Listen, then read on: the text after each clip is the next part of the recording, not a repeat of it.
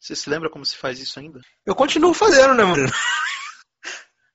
Não, como faz daqui do nosso... Como faz isso daqui do nosso jeito.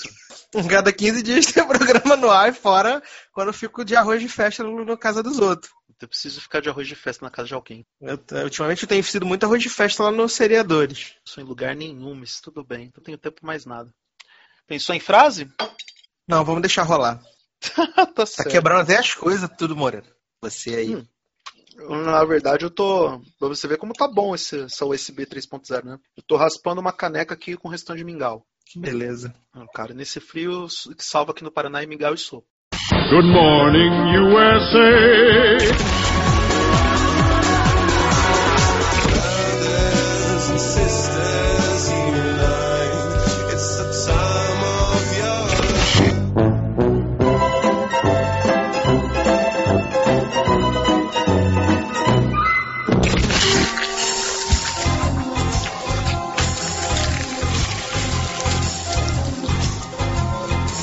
Se metade de Hollywood tá fazendo reboot, remake, revival, por que a gente não pode fazer? Olá pra todo mundo, eu sou Eduardo Moreira. Gente, será que vai poder tocar a música do Roberto Carlos? Voltamos e voltamos pra ficar? Não sei, fica a questão. Oi pra todo mundo, Edu Sasser na área. A pergunta é, vai começar a pingar na nossa conta bancária? Olha, não sei, porque tá brabo, esses crowdfunding funciona alguma coisa, as outras coisas não funcionam, é um problema. Pois é, se não pingar na nossa conta bancária, a resposta é não. Vai ser só a musiquinha do Roberto Carlos pro forma.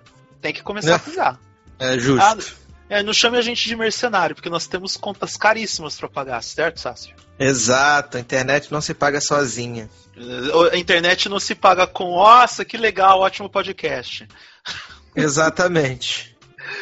Fala, pessoal, esta não é mais uma edição do Spin-Off Podcast, é uma edição especial, extra. Fizemos porque tivemos vontade, ou porque eu subornei o Sasser pra isso. Fiquei implorando no grupo do WhatsApp pra ele vir aqui gravar, né? Que absurdo. É verdade. Eu estava com o comichão pra gravar alguma coisa e vou aproveitar que é feriado no Rio de Janeiro, porque existe uma coisa lá acontecendo chamada Jogos Olímpicos. E vamos aqui comentar a lista dos indicados do Emmy Awards. Não que a gente vai falar a lista inteira do Emmy Awards 2016, mas a gente vai fazer um grande bate-papo de no máximo uma hora sobre tudo o que eles nos apresentaram. Dessa maravilhosa lista Ctrl-C, Ctrl-V, né, Sácio? Em geral, tá bem repetitiva, né? E tem uns negócios aqui que até agora não consegui entender por quê, mas faz parte, né? Eu chego à conclusão que a gente tem que parar de tentar entender. Certas coisas... É claro que a gente não precisa aceitar tudo, mas tentar entender não é mais a minha praia. Só resta aceitar, né? Não, eu não aceito certas coisas. Eu não aceito Lip Schreiber, por exemplo. Mas já... eu já tô acostumado desde 3 anos. Três anos, quem que ele tá comendo, né? Tá comendo muita gente, só pode. Muitas senhoras lá na academia. Enfim. Esse cara, ele deve ser muito legal. Tipo o Matt LeBlanc, né? A lista do WhatsApp do Matt LeBlanc é gigante. Do Lip Schreiber também, né? Que não é possível. Positivo. Não é possível. Mas, enfim, pra quem não sabe do que a gente tá falando, o Emmy Awards vai acontecer no final de setembro, certo, Sasser? 18 de setembro. 18 de setembro. E em detalhe, começa na primeira semana, oficial, primeira semana da Fall Season. Se bem que a Fall Season nesse ano começa no final de agosto. E aí tem os canais que vão começar o futebol americano em setembro, mas oficialmente no final de agosto a Fall Season tá começando. Então o Emmys vai começar na primeira semana, onde tem a grande leva de estreias das séries americanas, certo, Sácio? Sim, no dia 19 já tem bastante coisa voltando aí, estreando, né? A ABC mesmo que vai exibir o Emmys esse ano. Todas as principais estreias do canal estão programadas do dia 19 pra frente. Exato, na NBC o The Voice começa no dia 19, na segunda-feira, né? Sim, até porque rola uma estratégia também dos canais de, por exemplo, no começo de setembro, quando começa o futebol americano, eles não vão querer competir com as 2 primeiras semanas do campeonato. Porque não vai dar pra ninguém, eles vão levar porrada pra todo mundo. Então, eles colocam as estreias das séries pra terceira semana e aí colocam o Emmys para pontuar, olha, aqui vai começar a nova temporada, até porque a ABC faz todo, ou o canal que está exibindo o Emmy faz todo o promocional em cima das das séries novas, daquilo que vai ser exibido, em função da audiência do Emmy. A audiência do Emmy que já não é tão elevada quanto nos anos anteriores. Que ninguém aguenta mais, né? Esse samba de coisas iguais pra sempre, né? Tiveram algumas mudanças assim, mas em geral tá bem a mesma cara do ano passado. Eu acho que, olha, uma das mudanças mais pontuais nas regras, que esse ano tecnicamente entraram as tais webséries. Os conteúdos de internet começam a ingressar no Emmy. Mas fizeram, por exemplo, com o Orange is the New Black, que ela não foi nem indicada como série dramática, nem indicada como série de comédia. Como eles conseguiram? Eu acredito que foi pelo prazo de elegibilidade, né? A série estreou um pouquinho depois desse ano. Estreou em junho, aí já estava fora do período de elegibilidade. Ah, é verdade. A mesma coisa vai acontecer com Game of Thrones no ano que vem. Que eles já anunciaram. Exatamente. Que vai ser uma série de Summer Season e com o número reduzido de episódios. Aliás, a desculpa para atrasar o Game of Thrones foi até divertida, né? Dizendo, não neva na Islândia. Então... Eu acho que, assim, o que mais me surpreendeu nesse Emmy de 2016 é que nós descobrimos que a grande comédia da atualidade que todos amam e ninguém assiste é Blackish, né? Pois é. Mas aí tem a questão da cota, né? E eu não tô nem falando da cota dos negros, é a cota da ABC, né? Porque eles cavaram uma indicação de melhor série de comédia no Emmy que é exibido pela ABC, é a cota.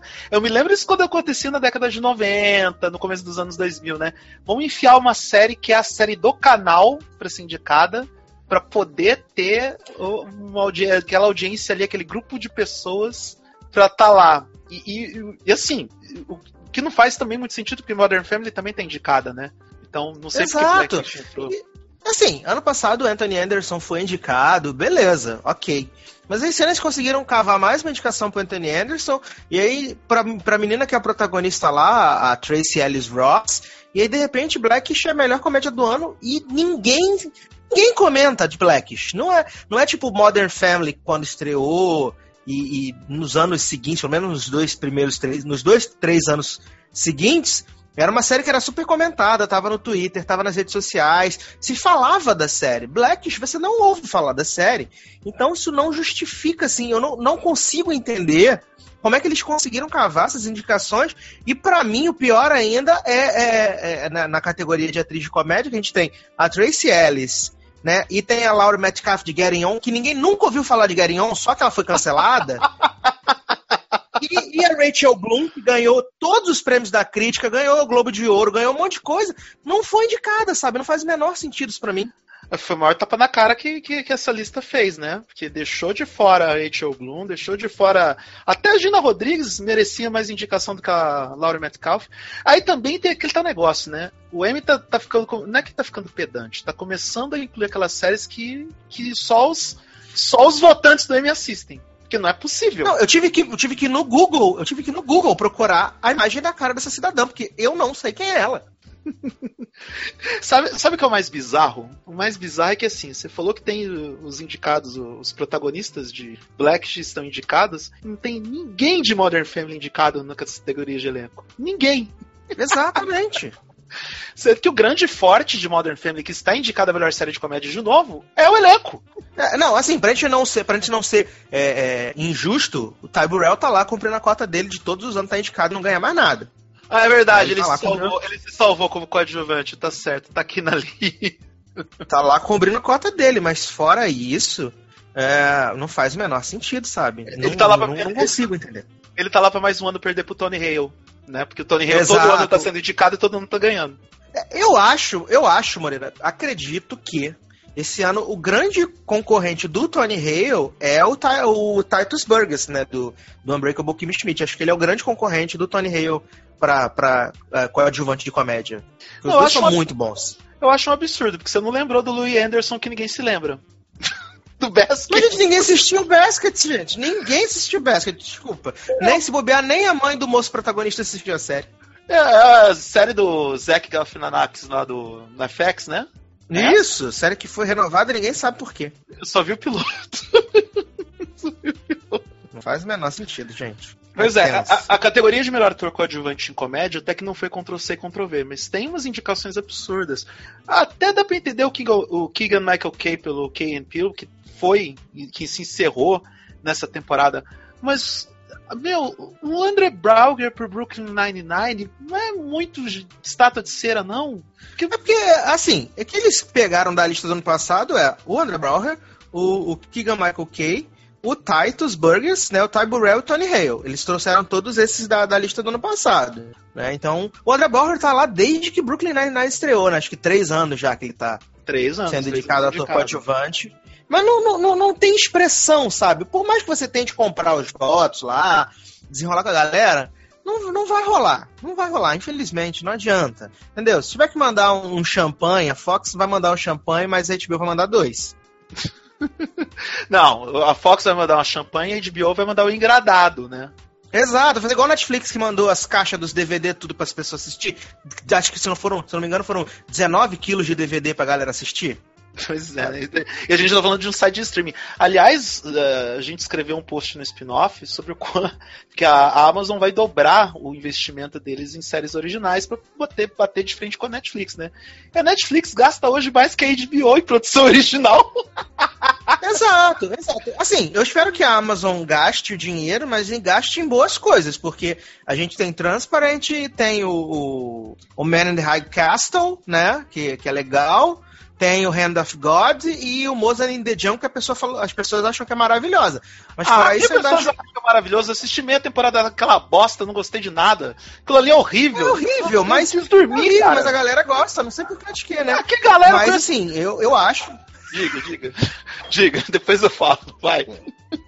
Mas assim, eu acho que se eles querem realmente, né, concorrer frente a frente com a Netflix, eles têm que melhorar muito. Se bem que o Netflix tá fazendo umas bosta que a galera fala, não, mas é divertida, tipo The Ranch, Lady Dynamite. A galera fala que é boa, mas não é boa, desculpa, não é, é horrível. The Ranch é horrível, Lady Dynamite é horrível, Flaked, ok, mas bom não é.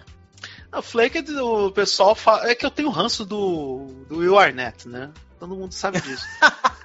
Mas Flaked, o pessoal fala que melhora até ao longo da temporada. Não, é ok, não é medonha. Agora, Lady Dynamite é medonha e The Ranch é muito chato, é muito horrível. Eu assisti 3 episódios, não tem condições. E o Stranger Things lá, que tem até propaganda da Xuxa, você chegou a assistir? Bem legal, bom, curti. Né? Mas diferente da galera que assistiu tudo tipo em uma noite, eu assisti ao longo de uma semana inteira, assim, eu vi os episódios tranquilo, não é aquele frenesi, meu Deus, a melhor série do mundo, igual a galera tá fazendo aí, tirar pelo do cu com pinça, não é isso. Mas assim, eu acho que tá faltando tanta coisa legal na televisão, que quando surge um negócio meramente bem bacana, as pessoas ficam desesperadas. Mas o Sassi, mas é o tal negócio, né? A gente já tá falando há anos aqui no spin-off. A criatividade acabou. Morreu, sabe? É a temporada 2016-2017 decreta o fim da criatividade na televisão. E não só na televisão. Do jeito que a ABC assume que o cancelamento de Boreproof foi uma escolha errada, né? Ah lá, o Sácio. Lá, eu tava sentindo falta do Sácio a gente stalk com a menina lá da Pelé. Vou até rever Hand of God antes de estrear a segunda temporada, porque eu sou desse. Mas enfim, no ano onde na temporada onde a criatividade já acabou, qualquer coisa minimamente original, ou mesmo que seja uma adaptação, mas que ofereça algo diferente do que o mais do mesmo que nós estamos vendo, ou dos revivals, cheios de revivals que nós estamos vendo, a galera vai pirar mesmo, porque é o ponto fora da curva do mundo dos comuns. Porque, cacete, por mais que eu goste de MacGyver, será que eu quero mesmo ver um reboot do MacGyver?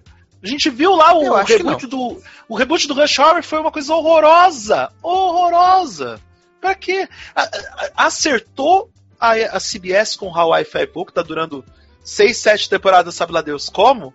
Acertou porque... mas o criador de Hawaii Five-O já falou que essa 7ª temporada vai ser a última, não adianta que ele não vai fazer mais. Mas tá bom, cara. 7 temporadas de um procedural que era um revival? Porra! Tá ótimo, não precisa... Durou muito. Durou demais, exatamente. Então, assim, e eles trouxeram Hawaii Five-O no timing certo. No timing certo.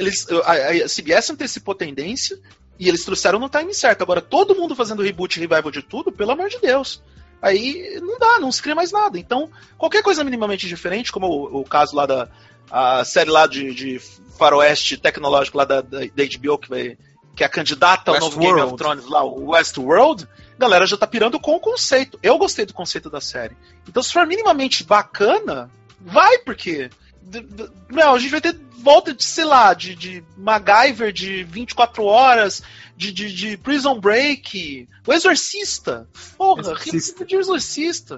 Enfim, então, voltando ao Emmy. Além do Ctrl-C e do Ctrl-V, eu pude observar que a gente tem uma categoria Saturday Night Live, né? Que é a melhor atriz convidada em série de comédia, como indicação dupla. Tina Fey e Amy Poehler foram indicadas juntas. Como acho justo, né?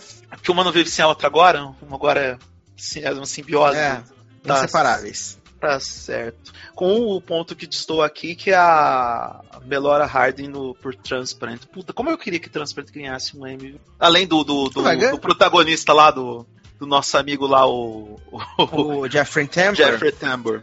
Mas olha, Moreira, que eu acredito, assim, existe a possibilidade dele não ganhar. Will Forte? Acho, não sei, posso estar muito louco, mas pode dar o Aziz Ansari aqui. Ah, isso é verdade, hein? Tanto que falo desse moço, ele ganhou a série dele lá, o Masters of None, ganhou o prêmio dos críticos, né? Tem essa... Entendeu? Porque, assim, ano passado, quando o Transparent estreou, tipo, veio com uma carga de muita coisa, né? A temática da série, a transformação do Jeffrey Tambor para poder fazer o personagem, coisa e tal. Esse ano, você tem as qualidades de Transparent sendo reconhecidas, mas acho que a gente não tem tanto buzz como a gente teve no ano passado. E assim, talvez na hora de votar, pode ser que isso influencie, talvez não, entendeu? Mas acredito que o Aziz Ansari entra bem forte nessa disputa esse ano, por ser uma coisa nova, por ser uma coisa que as pessoas gostaram de assistir, né? E, assim, ele parece ser um cara que as pessoas gostam bastante dele. Eu me lembro que no ano passado a gente teve uma discussão semelhante sobre isso, Sasser, e eu vou bater na mesma tecla que eu bati no ano passado. Aqui eles vão... Eu espero, acredito que eles vão destacar a questão da atuação. Qual é o papel mais difícil dos seis aqui? Eu não sei o que o moço do Silicon Valley tá fazendo indicado aqui, de boa, não sei mesmo. Não, né? Sei. Ah, porque ele faz cara de triste quando perde a empresa. É por isso que ele tá indicado. Ele fez cara de triste quando perde a empresa. Assim, eu não assisto Silicon Valley, mas pelo pouco que eu vi, de todos os cinco protagonistas ali, ele é o que menos interessante. É, o coadjuvante lá, o cara que é o... que ele era o hospedeiro lá da empresa, da startup deles, é um cara mais interessante do próprio protagonista. Exato. Mas também tem questão do lobby, né? O lobby que a gente fala há anos. Silicon Valley é uma comédia boa. Ponto. É. Mas o Thomas Middleditch pouco faz pra estar indicado aqui. Então, como eu ia dizendo, eu espero e torço para que eles deem ênfase para a questão da atuação. Qual que é o papel mais difícil? Baseado nesse critério, talvez o Will Forte fosse um concorrente forte também, sem trocadilho, né? Porque o personagem que ele faz em The Last Man on Earth, ele mata a pau. É uma coisa surreal. Ele, às vezes eu acho que ele é maluco por fazer isso, porque a série é todo um conceito dele, né? Então, talvez ele tenha chances, mas o Aziz Ansari eu não discordo de você, não. Porque uma série está sendo super falada, os críticos adoram essa série. Eu vou ter que dar mais uma chance pra ver ela com calma, porque eu não aguentei passar do segundo episódio. Mas... eu não gostei também. Não é pra mim. É, mas também, olha, o Shameless tá aí há 7 temporadas, tá? O William H. Macy aí também indicado, as pessoas falam muito bem dele, falam muito bem da série, também nunca dei a mínima pro Shameless. Mas tá aí, né? São muitas temporadas, já vai pra 7ª temporada, sem condições de correr atrás. Ah, e Julia Louis-Dreyfus vai ganhar de novo como atriz de comédia, né?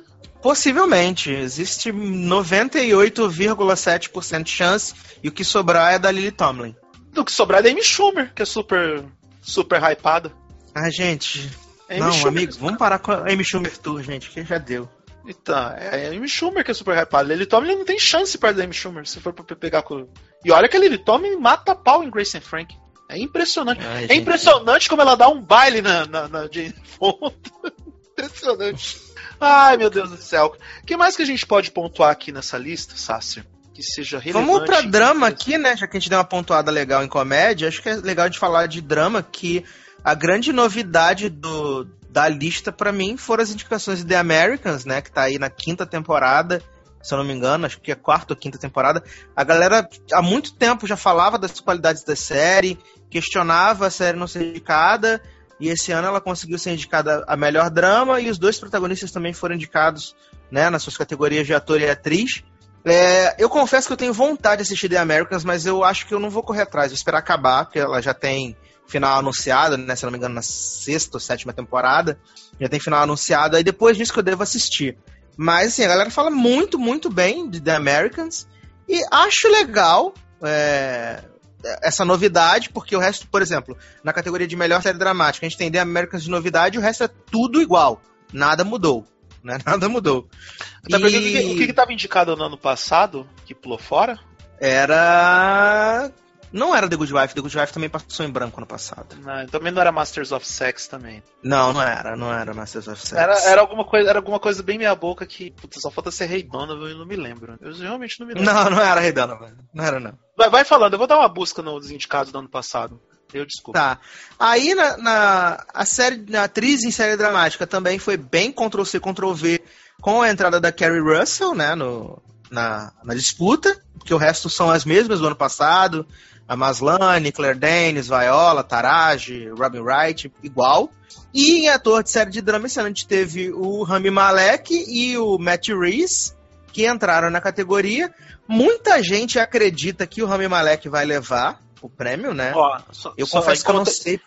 Encontrei a lista aqui. Não é tão Ctrl-C, Ctrl-V não, viu? Porque ano passado estavam indicadas, ó, em série dramática, Better Call Saul, Homeland, Check. Game of Thrones, Mad Men. Não, Mad Men que saiu.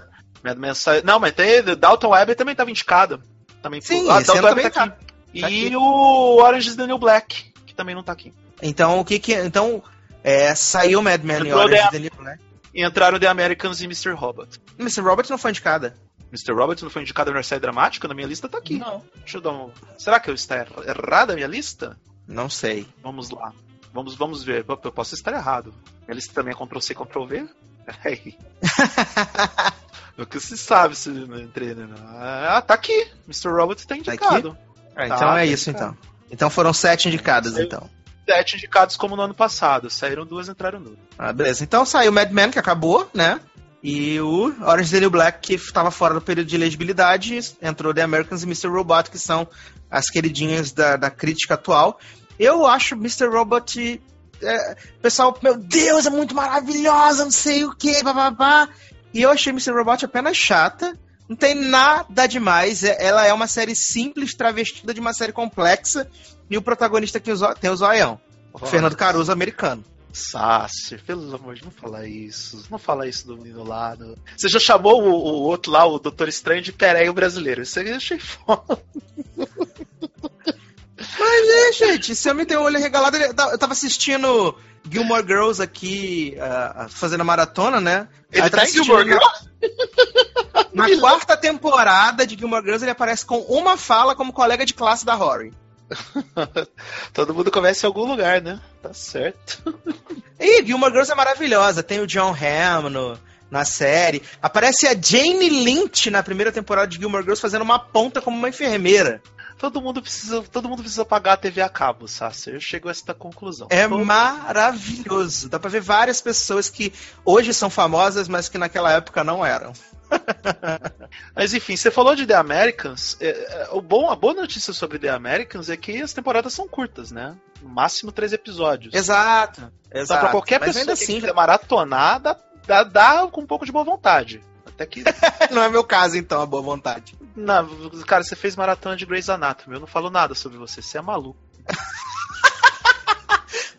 Que maravilha. Se chegasse pra mim hoje e falasse, olha, Eduardo, tem uma série bacana que você vai se apaixonar chamada Grey's Anatomy, só que ela tem 13 temporadas, eu falo, nem ferrando. E me conta tudo. Pega aqueles vídeos de 8 minutos que tem, em 24 horas tem 8 temporadas, tem vídeos de 8 minutos que resumem as 8 temporadas de 24 horas. Me dá aqueles vídeos de 5 minutos que resumem a temporada toda. Beleza, e me mandou me assistir. Tudo bem que a temporada da queda do avião e da Cristina Yang gemendo e chorando é minha temporada que vai ser em branco. Não tem problema. Eu posso resumir. Eu não vou fazer maratona de 3 temporadas de 24 episódios.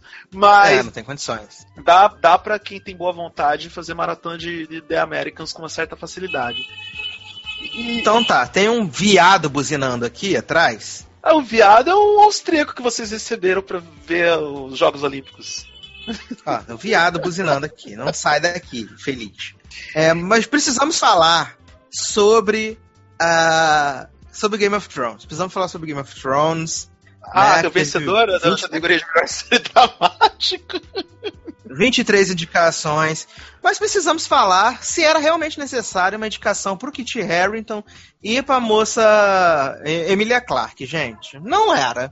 Desculpa, amigo. Eu amo Game of Thrones, eu defendo Game of Thrones. Mas Emilia Clarke não é atriz. Ela não fez nada nessa temporada. O Peter Dinklage não fez nada nessa temporada, a não ser ficar tomando vinho e contando piada ruim. E o menino Jon Snow morreu, ressuscitou e não fez nada diferente. Foi tudo igualzinho, ele sempre fez. Não teve diferença. Não vejo grande atuação do Kit Harington. Não existiu atuação da Emilia Clarke. E o menino Peter Dinklage ficou apagadíssimo nessa temporada. Não consigo entender o que foi visto assim de tão maravilhoso nessas atuações para que elas fossem reconhecidas e dignas de indicação. Lena Headey, ok, acho Cersei fantástica, ela sambando na cara do mundo no último episódio, tomando taça de vinho quando tudo tava pegando fogo, maravilhosa essa mulher, fantástica. A menina Maisie Williams lá, correndo do Exterminador do Futuro, fazendo parkour, levando facada, ok também, aceito, entendeu? Mas, gente, pelo amor de Deus. Fazendo parkour é ótimo. A mulher tinha levado 455 facadas, fez parkour, pulou, fez o diabo fugindo do Exterminador e nada, né? Posso só falar uma coisa a respeito da Emilia Clarke? Só uma coisa. Por favor. Eu cheguei à conclusão que esta mulher é sim uma boa atriz, porque ela faz exatamente aquilo que mandou ela fazer. É a única conclusão que eu chego. Porque você assistiu o filme Como Eu Era Antes de Você? Assisti, mas eu tenho uma coisa que depõe contra o filme, porque eu fui obrigado a assistir uma sessão dublada. E a dubladora da Emilia Clarke, ela transformou a personagem, que era pra ter um grande peso dramático, numa retardada. Mongoloide! A personagem é uma mongoloide. O drama lá correndo, o homem querendo se matar, ela tentando convencer o homem pra viver. E transformou a mulher numa mongol, uma retardada que fala as coisas rindo o tempo inteiro, uma débil mental. E aí não teve como entrar no drama da personagem. Não teve. As pessoas, a menina atrás de mim, que a menina estava chorando de soluçar. Essa menina era eu, que você não olhou pra trás. Estava chorando de soluçar, e eu rindo horrores, e falando, gente, tira essa mongoloide daí, pelo amor de Deus. Quando ela ganha aquela meia de abelha, gente... Na dublagem, ela fica tão mongoloide que é impossível você comprar que aquela personagem é personagem dramática. Não tem. A dublagem cagou tudo. Então tá, fora o sentimento raivoso do Sastre em relação à dublagem brasileira. Olha, não a dublagem brasileira, a dublagem da Emilia Clarke em Como Eu Era Antes de Você. Mas quem fez a dublagem foi um estúdio brasileiro, Sastre. Quer dizer, a dublagem que foi feita... Mal escalado, fora de tom. Então é o seguinte... Eu chego à conclusão, eu vi essa menina no Exterminador do Futuro, vi essa menina no Como Eu Era Antes de Você, no Como Eu Era Antes de Você, ela não está nem um pouco a menina que ela faz em Game of Thrones. Ela é carismática, né, cara? Ela é muito carismática, isso eu não posso explicar. Então, eu chego à conclusão que ela é boa atriz sim, porque quando chega em Game of Thrones, o diretor vira e fala, faça uma estátua de cera, ela fala, sim senhor, e faz. É a única conclusão. O diretor fala, olha pra essa bola verde e finge que é um dragão. Ela não consegue. Exatamente. Exatamente. Ela faz o que mandam. Meu Deus do céu. Então, Doris está indicada. Ó, e aí a gente tem... já que você tá falando de... Você tá falando de melhor atriz coadjuvante em série dramática, né? Exato. O que a Meg Smith tá fazendo aqui? E eu amo a Meg Smith, hein? Não sei, gente. Deve ser a despedida pra Dalton Abe. Deve ser, porque eu não vejo a hora. Deve ser a despedida pra vida eterna da Meg Smith também, né? Porque a gente sabe três coisas que a gente sabe na vida. Dalton Abe acabou. A Meg Smith não vai receber CM, porque ela não vai até os Estados Unidos pra receber CM. E provavelmente é uma das últimas chances que tem pra indicar ela. Tato, não faz sentido. Faz o menor sentido isso aqui também, sabe? É umas palhaçadas que não faz sentido, que eu não consigo entender, gente. Maura Tierney assim, também não faz sentido nenhum pra mim. Mas tá aqui, né? Gente, essa mulher tá ótima em Dea Fé, gente. Essa mulher tá maravilhosa. Ela ganhou o Emmy ano passado, né? Você assistiu a segunda temporada? Tão bom assim? É boa. Não é tão boa assim, é boa. É boa. Mas é boa, assim, nível, assim, é boa assim, nível. É boa nível. Vou assistir na semana que vem. Porque tem que ser sério assim, cara. Vou assistir na semana que vem. Não. A Maura Tierney é muito boa. E a série? A série é ok. Tem umas coisas no final da segunda temporada que você fala, gente, não dá pra acreditar. Porque eles estão querendo inventar muita coisa pra poder forçar. E aí não fica orgânico, entendeu? Como foi na primeira temporada. Aí é complicado. Constance Zimmer pro Unreal também. Essa aqui tá pelo hype, né? Nossa senhora, como fala? A galera descobriu o Lifetime, né? Mas assim, eu gosto de Unreal. Eu gosto da proposta de ser algo diferente, sabe? De, os bastidores do The Bachelor. Ok.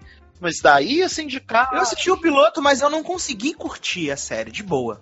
Eu vi horrores com tudo, muito bom. Eu não acho série dramática, eu não acho aquilo ali dramático de jeito nenhum. Aquilo ali é dramédia numa boa ali. Mas não acho que é pra tanto, né? Não acho que dá pra ter esse hype todo. As pessoas amam essa série, né? Os críticos... Mas, Moreira, pensa que as coisas não fazem sentido do momento em que as pessoas indicam o roteiro do episódio final de The Good Wife para melhor roteiro de série dramática. Aplaudo de pé essas pessoas. Não tem como, porque o roteiro do final de The Good Wife é um samba do crioulo doido e é uma das coisas menos interessantes que eu já vi na minha vida, para não dizer que foi ridículo o que foi feito com o final do The Good Wife.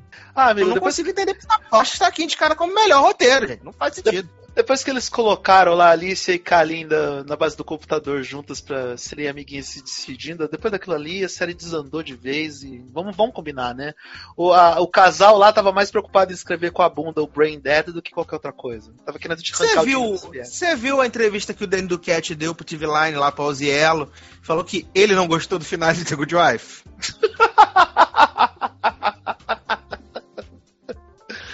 Eu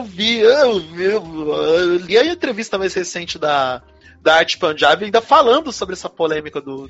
Tá maravilhosa, que ela fica no recalque, até porque a série dela, o piloto que ela tava fazendo pra ABC não foi aprovado, essa mulher tá num recalque maravilhoso, fica recitando as mágoas. Que também não tem o que falar, né? Ela não tem mais assunto, né? Realmente, Juliana ganhou, botou um monte de dinheiro no bolso, os prêmios, tudo, falou assim, não quero mais fazer essa merda, acabou a série, vai descansar, daqui a pouco volta outra série aí, vamos que vamos. Se bobear, volta fazendo comédia, né? Aquele de drama ela já tem muito prêmio, né? Mostra a atriz e tudo mais, blá blá blá, né? Então, é uma insuportável, mas é uma boa atriz. Você acha ela uma insuportável? Eu não, todas as pessoas que trabalham com ela acham ela uma insuportável. Mas ela não é no nível Katherine Heigl, vamos combinar? Tadinha, Catherine Hahn. Eu tô doido pra ver Doubt no ano que vem. Se cancelar na CBS, amigo, para. Gente. Cancelou na CBS e encerra a carreira, né? Exato. Também acho. O nosso amigo lá, o Monk lá, tá cancelando a segunda na CBS. Encerra a carreira. E eu confesso que eu gostei de Brain Dead, tava até assistindo os negócios, mas aí teve uma semana que eu esqueci de baixar. Quando eu vi, já tinha passado mais 3. Eu falei, não vou assistir mais não, desculpa aí. Esse é um sinal. Esse é o sinal. Falei, não esqueço de baixar Animal Kingdom, não esqueço de baixar... Até Greenleaf eu não esqueci de baixar Brain Dead, alguma coisa tá errada. Ai, meu Deus do céu. O que mais que a gente pode falar de drama aqui? Tem um monte de... Você falou os monte de coadjuvantes de Game of Thrones, né? O Peter Dinklage e o Kit Harington. Mas olha, veja o lado bom, eles podem perder pro Jonathan Banks, de repente. Ou pro Ben Mendelsohn. O Jonathan Banks já... ou John Voight, né? Que todo ano tá aqui nessa lista também. Mas não é possível. Não é possível, cara. Não é possível. Dessa lista aqui de Desculpa, Fabiano. Não é possível que o Ray Donovan seja tão boa a ponto do John Voight ganhar. Essa lista de coadjuvante aqui, os mais fortes pra mim são Ben Mendelsohn, pelo novelão que é Bloodline, é uma novela maravilhosa. Nossa, incrível. O Jonathan Banks e o Michael Kelly são os mais fortes aqui da competição. Tem coragem de assim, agredir os fãs de Game of Thrones dizendo que Peter Dinklage não tem a menor chance. Não tem jeito. Gente, esse homem não fez absolutamente nada. Nada. Ele ficou lá, olhou os dragão, contou piada pro homem que não tem pinto. E Pepeu. Só isso. Mas nada. Bebeu vinho. E só isso, gente. Não foi mais nada. Não tem um falando que quer julgamento por combate. Não teve um momento pra ele brilhar. Desculpa. Eu não sei nem qual vai ser a M-Tape dele, gente. Isso é verdade. Tem a lista, o site lá, o Temporadas lá do Veja, lá da moça lá que eu não me esqueci o nome porque o Alzheimer já tá pegando forte aqui. É Fernanda Forquim, lembra? Fernanda Forquim. Ela publicou um post lá com os M-Tapes, né? Depois a gente pode dar uma consultada. Aliás, a gente pode deixar o link desse post no spinoff.com.br, assim como o link dos indicados ao Emmy está lá. Não, como vocês podem perceber, a gente não está fazendo um checklist dos indicados, porque eu acho que isso é desnecessário. A obrigação de vocês irem no site e consultar a lista completa. É verdade. Até porque precisa dar page view pra gente. Ou pra mim, né? Já que eu tô sozinho nessa parte agora, né? Tem as coisas estranhas, né? A gente vê o Tracy Morgan sendo indicado como o melhor ator convidado, que aí também é a questão da recuperação, né? Porque o cara, ainda se recuperando do acidente dele, ainda resolveu ser protagonista do Saturday Night Live. Então aí, acho que aí tá valendo indicação, né? Com certeza, com certeza. Eu queria falar aqui sobre as indicações pra... Telefilme, a segunda temporada de American Crime. Sim, diga. American Crime, porque as pessoas às vezes ficam meio confusas justamente por causa dos nomes parecidos, né? Então acho que é até legal de tratar como American Crime, a série da ABC, e como The People vs. O.J. Simpson, a série do FX, que é produzida e criada por Tia Ryan. Que vai ganhar, né? Na boa, algo me diz que vai ganhar, porque... eu acho que esse ano... Assim, particularmente, a melhor temporada dessas Limited Series todas que tiveram, assim, a galera ama Fargo. Eu não vi Fargo, então eu não posso falar sobre Fargo. Mas a segunda temporada de American Crime, pra mim, foi, assim, excepcional. Primorosa. Foi primorosa, foi destruidora, sabe? Tem a Felicity Huffman perfeita. Lily Taylor, então, gente, o que foi essa mulher? O que foi a Lily Taylor nessa temporada? Eu acho que o problema é que ela tem uma Sarah Paulson fortíssima versus O.J. Simpson. Eu acho o seguinte, essa categoria de Limited Series me agrada muito porque tem indicados muito fortes. O Raízes, o Roots, exibido acho que pelo History Channel, um trabalho excepcional dessa série. No minissérie, Limited Series, por assim dizer.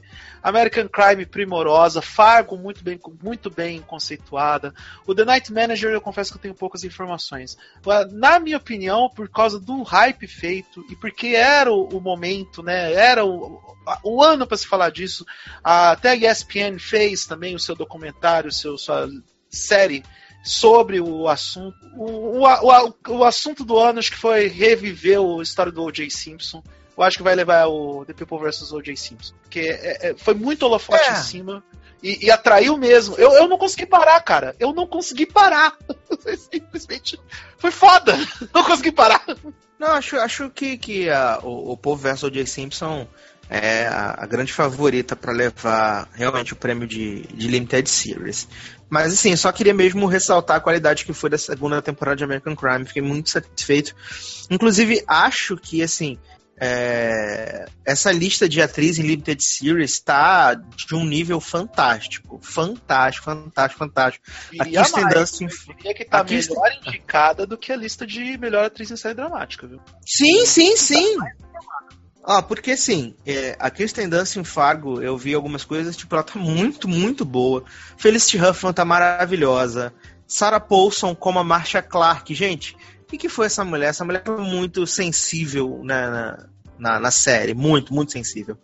A Lily Taylor, já falei, apaixonado por ela. E até a Kerry Washington nesse telefilme Confirmation também tá muito bem, cara. A lista é muito boa, muito, muito boa e muito difícil de escolher alguém para ganhar. Aliás, crianças, assistam Confirmation, que é um dos telefilmes do ano, né? Os polêmicos telefilmes do ano. E aliás, até do telefilme, a lista de telefilme tá muito boa, né? Porque a gente tem Luther, o telefilme de Luther, temos o Sherlock, temos o Confirmation, a Very Merry Christmas do Netflix e o All The Way. São listas bem compostas. Nesse aspecto, o Emmy acho que acertou bem nas indicações. Exatamente. Eu tô aqui vendo... A lista, né, que você falou das M-Tape da galera, né? E aí? E aí o Kit Harington tá indicado pelo Batalha dos Bastardos, ok, é um bom episódio pra ser indicado, acho justo. E o Peter Dinklage tá indicado pelo No One, né, que é o episódio que teoricamente seria focado na área, mas acabou sendo um samba do crioulo doido e não foi indicado, não foi nela. A Maisie Williams também tá indicada por esse episódio. A Lena Headey tá indicada pela season finale, que é o samba da Cersei. Maravilhoso, acho justíssimo. Gente, eu acabo já. Se eu tinha alguma dúvida de que a Julia Louis-Dreyfus ia ganhar o Emmy de melhor atriz de comédia, eu não tenho mais, porque ela tá indicada pelo episódio Mother, que é. Puta merda! Fantástico. Apenas. Olha, vamos resumir aqui. A melhor atriz de comédia, enquanto o VIP existia, a Julia Louis-Dreyfus vai ganhar. Pronto, acabou. Ela é melhor de todas, assim. Com léguas de distância, com uma distância enorme. Assim, Morena, o meu amigo fez tanta propaganda desse episódio que eu fui assistir.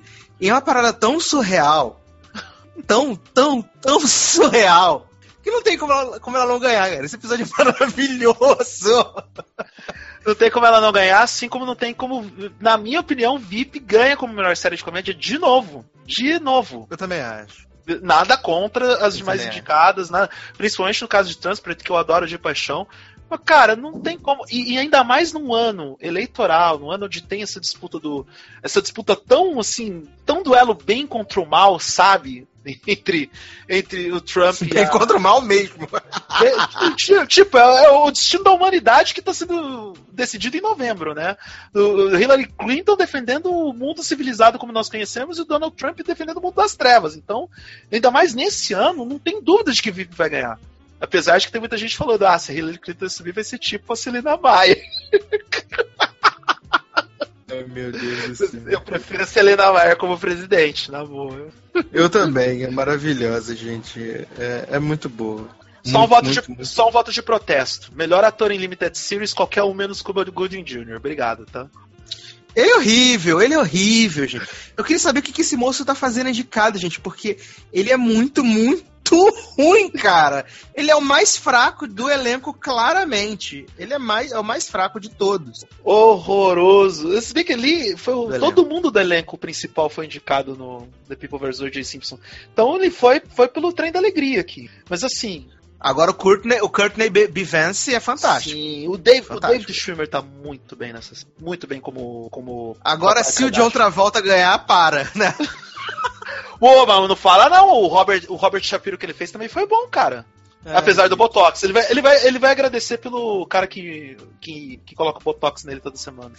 Porque ele ganhar o prêmio do Botox, né? Ai, que absurdo, gente. Que absurdo. Dá tempo da gente falar das categorias de reality. Rapidinho. Eu só quero fazer uma pergunta pra você sobre a categoria de reality. Você acredita que os coleguinhas de profissão podem dar um Emmy pro Ryan Seacrest pelo conjunto de 15 temporadas do Idol ou não? Vão cagar na cabeça dele. Eu duvido. Vão cagar na cabeça dele. Até porque a Fox virou e falou, por enquanto, no final do programa. Cara, é muito triste ver o American Idol terminar dessa forma, porque eles estavam no dia do anúncio, né, dos indicados ao Emmy, eles estavam comemorando que conseguiram melhor indicação e melhor iluminação. Ok.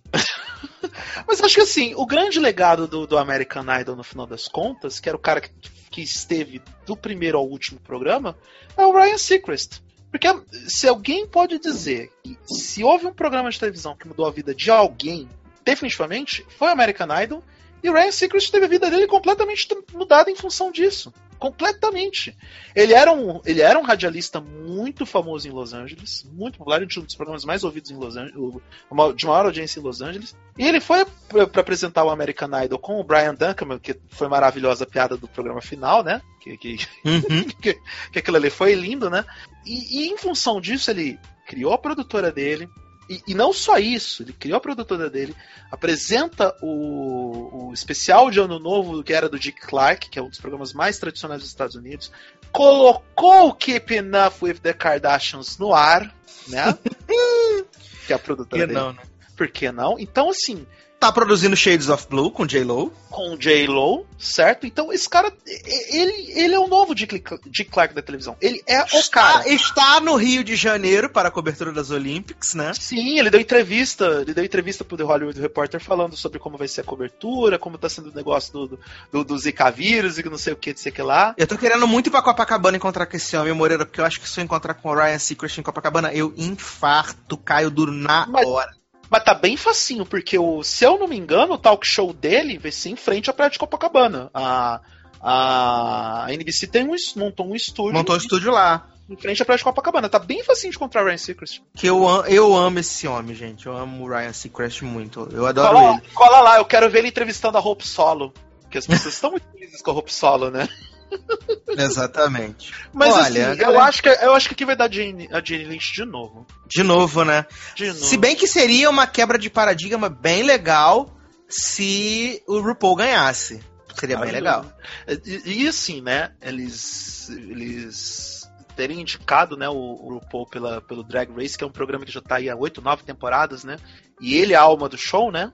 Então, acho que seria bem legal se ele fosse. Se ele levasse o prêmio, sabe? Eu ia ficar bem feliz, essa é verdade. E só pra explicar, né? O Steve Harvey tá aqui porque Little Big Shots é um fenômeno de audiência. Aliás, é legal como a TV americana descobriu as noites de domingo como os domingão do Faustão deles, né? Eles chegaram a essa conclusão. Chegamos a essa conclusão. Um monte de programa de auditório nos domingos da Summer Season, que fique bem claro. Na Summer Season, a ABC renovou todos os programas de auditório que, na verdade, foram resgates de programas de game shows que eles já exibiam. O Mad Game, o $10,000 Pyramid, o Pirâmide de $100,000, um deles, inclusive, apresentado pelo Alec Baldwin. Então, é legal eles ver a programação norte-americana na Summer Season, no domingo da Summer Season, colocar os game shows. Os game shows, os programas de auditório, os Domingão do Faustão deles. E o Steve Harvey é o apresentador de um deles, que é NBC. É tipo Eu e as Crianças do Raul Gil. É, ou gente Inocente do... Exato. E lá não dá pra ele dar o título pra Miss Errada e voltar atrás, né? É, tem essa também, né? Tem essa também. Que se você tem evidência. Muita gente viu Little Big Shots porque ele deu o título pra vez errada. Mas assim, a NBC tá mais feliz que pinta no lixo, né? Porque, porra, uma audiência de 14 milhões na geral, demo de 3,6. Eles estavam com audiência de, sei lá, de fall season. Nossa, domingo à noite, né? Porra, né? Do que, né? Aí, melhor reality competition aqui vai vencer This Is The Voice. Né? Mais uma vez, apesar de não... Assim, merece ganhar só porque Cristina ganhou o programa. É verdade. Eu acho que tem que dar o prêmio pela temporada de Cristina, né? Temporada do título de Cristina. Cristina ganhou o programa. Ela tem que ganhar. Eu acho justo. Acho justo. Justíssimo. Acho justo. Só porque a Cristina ganhou. Vale lembrar que The Amazing Race está indicada aqui. Tem uma novidade na lista que é o American Ninja Warrior. Pra quem não sabe, este programa passa nos canais avulsos da TV a cabo brasileira. Mas o American Ninja Warrior, ele é o tipo... Pense nas Olimpíadas do Faustão, só que um programa... É muito brega esse programa, é muito brega. É, só que assim, ele entra em destaque porque depois de 7 temporadas teve um campeão, o American Ninja Warrior. 6 ou 7 Como temporadas. Assim, o cara completou todos os desafios e ganhou. Que beleza! Então teve um campeão. Talvez por isso o programa esteja indicado. Fora que é uma das maiores audiências da Summer é esse programa, Sácio. Ah, sim. Então, de todos aqui, o único programa de Summer Season indicado é o Ninja Warrior. Então, tem lá os seus méritos. Mas, enfim. E os talk shows de variedades, né? Que entrou, tem uma novidade que é o Comedians in Cars Getting Coffee do Crackle, que é apresentado pelo Jerry Seinfeld. Jerry Seinfeld, né? Que agora todo mundo quer fazer programa de carro, só que o Jerry Seinfeld tá fazendo isso há uns 7 anos, né? Por conta dele, com o dinheiro do bolso dele, usando os carros dele, ele tá lá, né? Dirigindo o carro e entrevistando pessoas. Todo mundo tá fazendo... Todo mundo quis fazer isso, né? Eu queria muito que o Jimmy Fallon ganhasse esse ano, gente. Eu queria muito que o Jimmy Fallon ganhasse. Acho ele muito, muito, muito maravilhoso. Se bem que esse ano eu tô apaixonado pelo James Corden, né? Que eu acho ele também tipo, uma puta sacada da CBS, James Corden, né? Acho ele muito descolado, muito legal. Foi um grande acerto. E assim, eles observaram o que aconteceu quando o Jimmy Fallon assumiu o horário das 11h30 da noite, que hoje é ocupado pelo Seth Meyers. Eles observaram qual é o público-alvo que o Jimmy Fallon tinha, que era a galera jovem que ficava no computador ouvindo o programa do Jimmy Fallon, porque assistir não assistia mesmo, ouvindo o programa do Jimmy Fallon enquanto navegava na internet, que era um perfil mais jovem, um perfil de apresentador mais jovem, de audiência mais jovem. O James Corden foi na mesma pegada, e o lance do karaokê dentro do carro, aquilo ali é genial. Genial. Qualquer pessoa... A Dona Obama tava lá, gente. Pelo amor de Deus. Essa mulher é maravilhosa. Falar nisso, já tô com saudade dos Obama, gente. Melhor casal de presidente e primeira-dama que já existiu no mundo. Oh, nunca como mais... assim? Melhor do que Lula e Dilma? Quer dizer, Dilma e Lula? Assim, nunca vai existir um casal tão fantástico quanto esse. A Michelle no karaokê do James Corden. Porra, essa mulher tava possuída pelo ritmo ragatanga com a Michelle. Maravilhosa! Atrás, tirando camisa com garrafa que pisca, meu, ela tava louca. Tava maravilhosa. E o Obama no Jimmy Fallon lá, o programa especial que foi com o Obama... Também, fantástico, cara. Fantástico. Eles vão fazer muita falta. Já quero um talk show apresentado pelo Obama em 2020. Não, eu quero não é um talk show, é um reality do tipo The Osbournes, com a família Obama. A família Obama. É, eu já me dou por satisfeito se tiver isso, né? Ó, só lembrando que o apresentador do Emmy esse ano vai ser o Jimmy Kimmel, que tá indicado pelo Jimmy Kimmel Live. Exato. Ele será o apresentador. Esse ano temos uma boa novidade no Emmy Awards, né? Que, sabe aquele evento dos prêmios técnicos? Sim, que sempre é apresentado jogado no vento. Pois é, esse ano ele tá dividido em duas partes, em duas noites. Ele não vai durar mais 5 horas, vai durar apenas 2 horas e meia, porque ele está dividido em duas partes e vai ser exibido na TV a cabo no sábado e no domingo. Que beleza! Então, assim, porque agora ele vai ser assistível, né? Pensaram nessa história.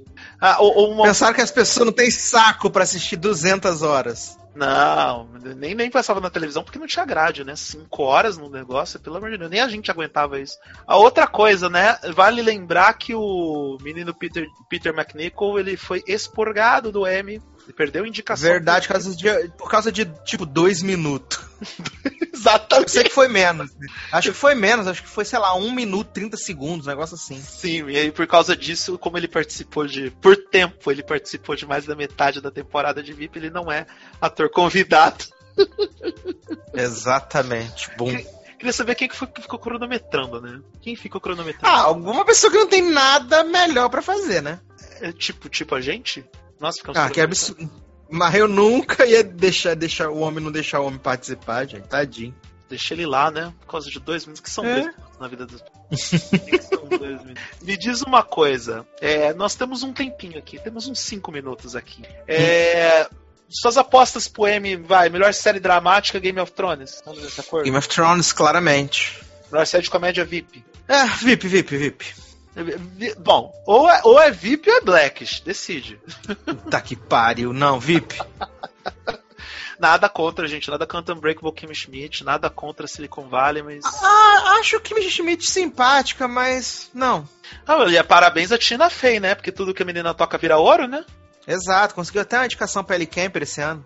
E chupa a NBC por não ter pego a série, né?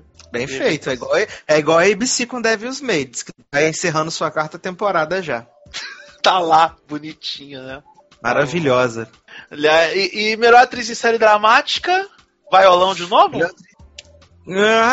Robin Wright esse ano, hein? Vamos combinar? Dona da temporada de House of Cards. Exato, mas pode ser que dê a Viola, então vamos deixar um pra Viola e um pra Robin Wright, então. Esse eu vou minhas fichas na Robin Wright, porque acho que é a mesma regra do Jeffrey Tambor, Sasser, porque o efeito surpresa da Viola passou e How to Get Away with Murder não tava tão boa essa temporada também, né? É que a Viola é muito foda, ela consegue deixar até um filme merda como Esquadrão Suicida assistível por causa dela. Porra, você quer falar sobre isso, cara? Que sentimento de frustração, meu Deus! De se acabou pra vocês, não tem mais jeito, não tem mais salvação. Fecha as portas, e essa coisa chamada cinema que isso não te pertence. Se vocês conseguiram cagar com um filme chamado Esquadrão Suicida, onde todos os trailers mostravam que seria um filme foda, não tem mais jeito, acabou. A Marvel venceu, curve-se diante da Marvel. As previsões de bilheteria são que vai dar super certo. Vai, claro que vai. Mas o filme, infelizmente, é ruim. O filme é bem ruim, bem ruim. Nossa, eu não vi a hora de acabar.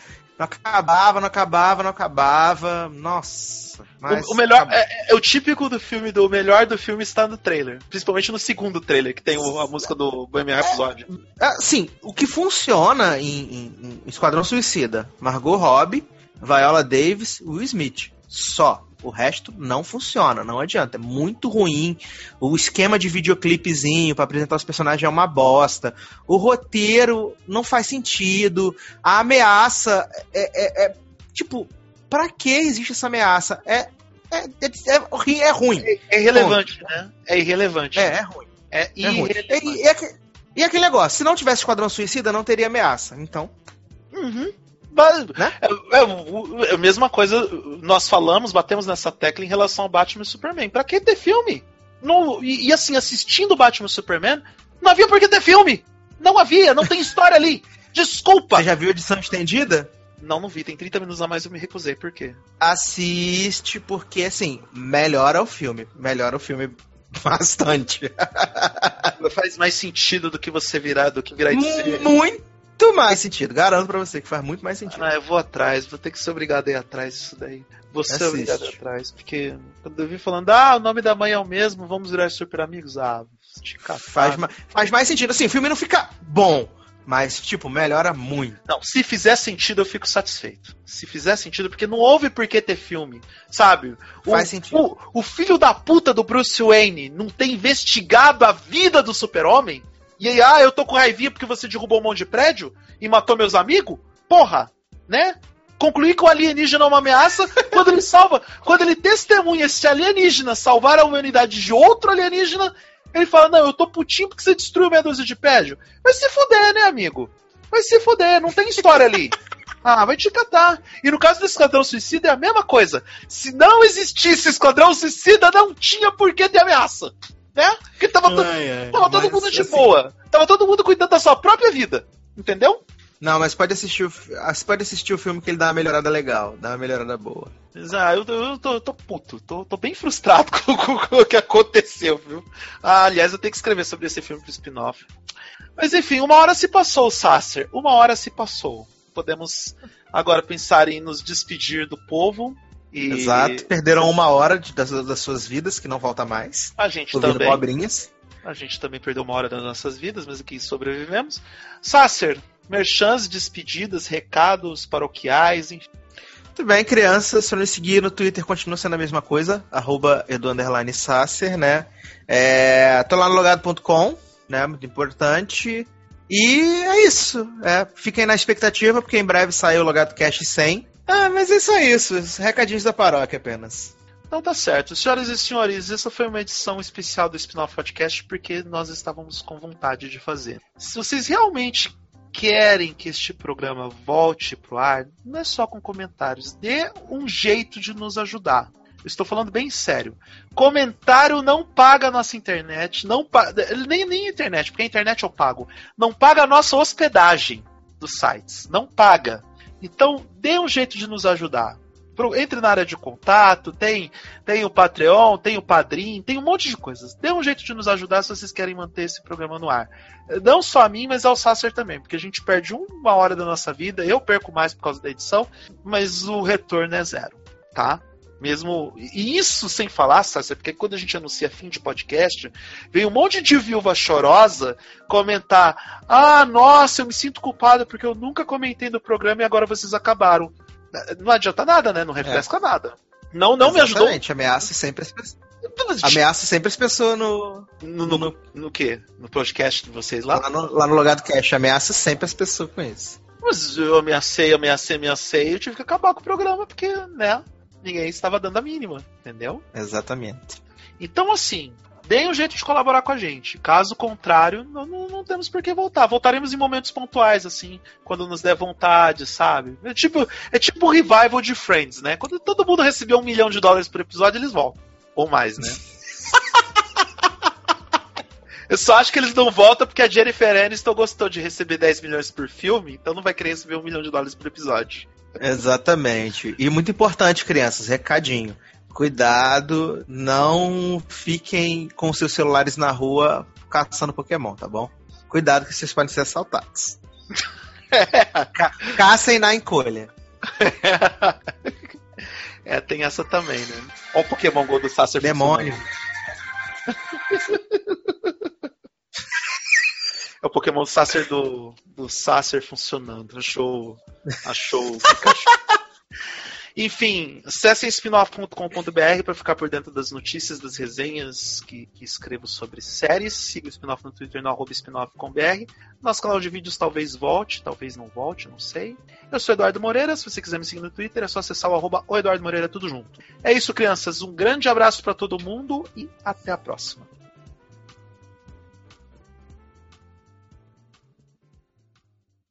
Pronto. Tudo bem. A molecada aqui tava pirando com o E aqui também. O cara falando, né? Meu. Os caras falando. Ah, eu aqui acordei, instalei o aplicativo, instalei o jogo, né? Quando eu abri o jogo, tava lá 3 Pokémon dentro da minha casa. É, mas eu peguei 2 aqui em casa, um em cima da cama e um em cima do sofá.